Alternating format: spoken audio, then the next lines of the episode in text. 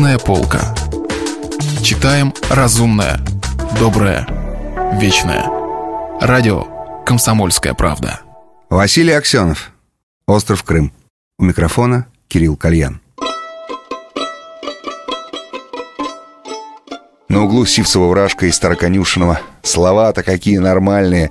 Заждился старый дом, во дворе которого заждился дом еще более старый, а во дворе этого дома, то есть на третий уже проходной, помещался совсем уже полуаварийный шестиэтажный памятник Серебряного века, в котором на последнем этаже жил музыкант Дим Шебека в квартире, которую он называл коммунальным убежищем или сокращенно Комубежаловкой.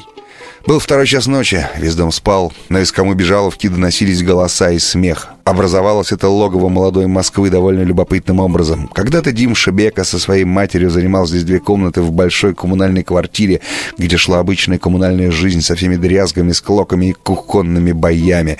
Между тем Дим Шебека подрастал в рок-музыканта и в конце концов стал им. Вот именно Димом Шебекой. Параллельно подрастали дети и в других комнатах квартиры, и все постепенно становились либо музыкантами, либо фанатиками музыки. Тогда решено было все старье попереть из кому бежаловки. Началась сложнейшая система обменов под личным руководством Димы Шебека, и в результате образовалась свободная территория Арбата. Участковый только руками разводил у всех квартиросъемщиков лицевые счета. На законном основании дверь в кому бежаловку всегда была открыта. Лучников толкнул ее и увидел, что шагнуть негде. Вся передняя уставлена аппаратурой, завалена рюкзаками и чемоданами. С2H5OH явно собиралась в дорогу. Мальчики и девочки вытаскивали из комнаты, сваливали в прихожей все больше и больше добра. Роскошно поблескивали на тусклом свете два барабана премьеры, три гитары Джонсон. За последний год группа явно разбогатела. «Где Дим Шебека?» — спросил Лучников у незнакомой девицы в майке с надписью «As dirty as honest». «Чай пьет», — девица мотнула головой в сторону ярко освещенной двери. Дим Шебека был, конечно, не только музыкальным лидером оркестра, но и духовным его отцом, гуру. Он сидел во главе стола и пил зеленый узбекский чай из пиалы. Все остальные присутствующие тоже пили чай. Парадокс заключался в том, что группа, названная молекулой спирта по идейным соображениям, не употребляла спиртных напитков. Таково было нынешнее направление Дима Шебека. Никаких допингов, кроме музыки. Многие музыканты знали Лучникова. Он им уже несколько лет привозил самый свежий диски и журнал Downbeat. Новичкам он был уже представлен как луч света в темном царстве. Весь оркестр, забыв о сборах в дорогу, сгрудился вокруг стола. «Мы уезжаем на гастроли, Луч», — не без некоторой гордости сказал Дим Шебека. «Едем на гастроли в город Ковров». «Что это за город такой?» — спросил Лучников. «Город Ковров знаменит мотоциклами Ковровец», — объяснили ему. «Нормальные гастроли, Луч», — сказал совсем уже важно Дим Шебека. «Город Ковров платит нам большие бабки и дает автобус. Можешь себе представить, Луч Ковров жаждет услышать современный джаз-рок». «Возьмите меня с собой, ребята», — попросил Лучников. «Мне нужно смыться от ГБ». «Возьмем Луча с собой, чуваки?» — спросил Дим Шебека. «Конечно, возьмем», — сказали все и заулыбались Лучникову. «Постараемся вас спрятать, господин Лучников». «А чего они от тебя хотят?» — спросил Дим Шебека. «Да ничего особенного», — пожал плечами Лучников. «Окружают заботы, хотят все знать, а я хочу без них поездить по своей родной стране. Мне интересно знать, как живет моя родная страна. Что я не русский?» «Луч настоящий русский», — пояснил Дим Шебека своим новичкам. «Он редактор русской газеты в Симфе». «Во кайф!» — восхитились совсем юные новички. «Говорят, там у вас на острове сплошной кайф. Это правда?» «Частично», — сказал Лучников. Нежнейшая, свежайшая девушка поцеловала его в губы. «Как это понимать?» — спросил Лучников. «Это как понимать, Галк», — понял брови Дим Шебека. По национальному признаку несколько туманно пояснила девушка. «А разве это возможно убежать от ГБ?» — спросил какой-то мальчик с кожаной лентой на лбу. «Мне кажется, это просто невозможно». «Ха-ха-ха!» — вскричал Дим Шебека. «По этому поводу все справки у нашего тромбониста Бен Ивана». «Сколько раз ты пересекал государственную границу, Бен Иван?» Все посмотрели на маленького темного волосатика в солдатской рубашке, который на краешке стола тихо ел кусочек черного хлеба. «Два раза», сказал тихо Бен Иван. «Пока два раза. Может быть, в третий раз отправлюсь. Вы шутите, Бен Иван?» — спросил Лучников. «Нет, нет, не шучу», — сказал Бен Иван. «У меня есть друзья среди венгерских контрабандистов, и я вместе с ними пересекаю государственную границу в Карпатах. Бенджамин Иванов родился в 1952 году в разгар травли безродных космополитов.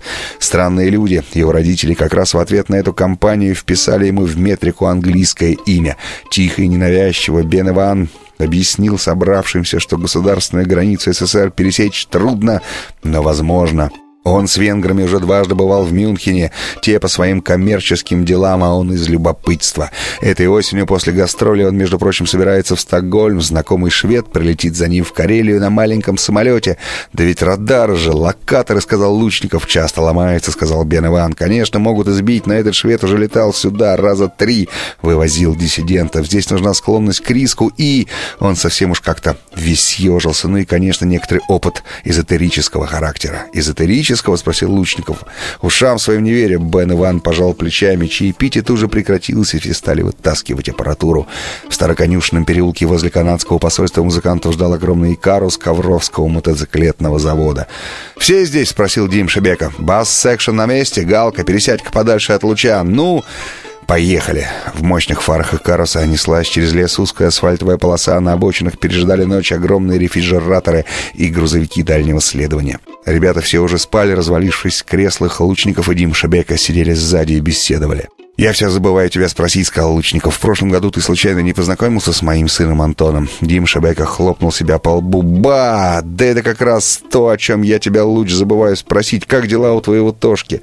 «Значит, познакомились. Две недели шлялись вместе, он тут такой кайф поймал. Твой парень на исторической родине. А мне сказал, что Москва блевотина.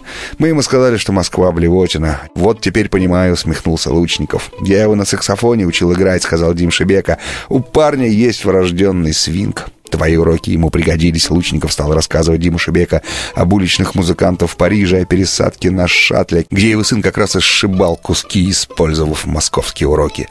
«Ох, как клево!» — шептал Дим Шебека, слушая, словно мальчишка улыбался о никогда не виденному им Парижу.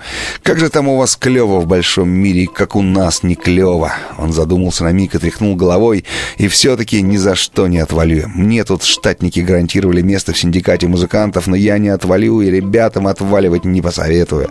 «Почему?» — спросил Лучников. «Потому что русская молодежь должна в России лобать», — убежденно сказал Дим Шебека и добавил с некоторым ожесточением. «Пусть они отсюда отваливают. Кто?» Да эти стукачи вонючие. Дим Шебека слегка оскалился. «Слушай, Дим Шебека, у тебя в оркестре, как ты полагаешь, кто стучит? Никто. У нас нет. Но ведь это же невозможно. Невозможно, ты думаешь? Абсолютно невозможно. У тебя здесь 20 человек, это просто исключено. У тебя здесь наверняка несколько стукачей». Дим Шебека задумался, потом закрыл глаза ладонью, потом убрал ладонь, глаза его были изумленными. А, пожалуй, ты прав, Луч. Ведь это действительно невозможно в таком коллективе без стукача. Нет, это невозможно. Фу, даже не по себе стало. Кто-нибудь из нас, конечно же, стукач. Может быть, тот, кто в Мюнхен ходит? Как его? Бен Иван, Бен. Да ты рехнулся, Луч. Впрочем, почему бы нет? А Галя, которая так складко целуется, Галка, да я ж с ней сплю иногда, это человек очень искренний в сексе. Вот такие ты девочки, продолжал Лучников свою жестокую игру. Но, конечно, глаза Димы Шабейка сузились. Она почти наверняка стукачка. Герка, Витя. Изя, Оскар, Нина. Перечислял шепотом Дим Шебека своих молодых друзей. Они ведь, наверное, там самых неожиданных вербуют. Да-да, они, между прочим, и меня самого один раз кадрили в бомбоубежище. Знаешь, бар на Столешниковом? Ребята говорили, что у них там специальный отдел по лабухам и хиппи. Также офицер хипующий имеется в Ленинграде на Крестовском. В прошлом месяце коммуну завалили. Сколько там было стукачей? И не знаешь ведь никогда и не подумаешь. Возьми, например, моего папашу. Ты считаешь Марлен стукачом? Спросил Лучников. А кто же он, по-твоему, стукач большого ранга?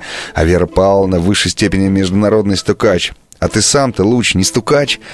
Лучников рассмеялся. «Тут у вас, вернее, тут у нас уже в себе ты становишься не уверен, стукач я или не стукач. Какой же я стукач, если они за мной гоняются? Впрочем, быть может, в каком-то косвенном смысле и я и стукач». Дим Шебека раскрыл рот, захлопнув его ладонью, и зашептал Лучникову через ладонь в ухо. Знаешь, какая мысль меня поразила, Луч? А может быть, в косвенном смысле у нас каждый гражданин стукач? Ведь все что-то делают, что-то говорят. И все ведь к ним стекается. Значит, и ты, Дим Шебека, стукач. В косвенном смысле я, конечно же, стукач, пораженный своим открытием, бормотал Дим Шебека. Возьми наш оркестр, играем антисоветскую музыку. Иностранцы к нам табуном валят, а мы их вроде обгребываем. У нас тут вроде бы кайф, свобода. Едем в Ковров на гастроли, пацаны, мотоциклетчики, варежки раскроют, балдеть начнут, а их потихоньку и засекут. Да, да, у нас случай в нашей с тобой России. Сейчас он торжественно кашлянул. Каждый человек, прямой или косвенный стукач. «Мерзко так думать», — сказал Лучников. «И ты уж прости меня, Дим Шебека, я сам тебя навел на эти мысли. Мне надо было проверить свои соображения. Я тебя невольно спровоцировал, прости. «Перестань», — отмахнулся Дим Шебека. «Теперь мне все ясно. Все стукачи». Он задумался и замычал что-то, потом сказал в сторону еле слышно, кроме одного человека. «Кого?» — Лучников положил ему руку на плечо. «Моя мама не стукач». «Ни в каком смысле», — прошептал Дим Шебека. Промелькнули огоньки какого-то поселка пьяный парень, волокущий сбоку свой мопед, освещенная стекляшка. Товары повседневного спроса, автобус снова ушел в лес. «Ты не могу мне одолжить рублей сто?» — спросил Лучников. «Если хочешь, могу обменять на валюту по курсу известий». «Да нафига мне твоя валюта?» — забормотал Дим Шебека. «Я тебе могу хоть двести дать. Луч, хоть триста. У нас сейчас башли навалом. Нам сейчас за нашу музыку платят клево. Тоже парадокс, правда?» Мы против них играем, они нам платят. Смешно, а мы от них убегаем, они рядом за нами бегут, да еще и деньги нам платят. Что нам делать лучше, а? Куда нам теперь убегать? Лучников взял у Димы Шебека пачку десяток и попросил его остановить автобус. Они прошли вперед. «Отлично ли, ребят?» — спросил водитель. У него в кабинке приемник тихо вещал голосом Пугачевой. Кто-то из музыкантов поднял голову, когда автобус остановился. «Что, приехали?» «Куда нам теперь убегать, Луч?» — спросил Дим Шебека пьяным голосом. «У нас один путь», — сказал Лучников. «В музыку вам надо убегать и подальше. Я тебе завидую, Дим Шебека. Вот кому я всегда завидовал. Вам, лабухам, вам все-таки есть куда убегать.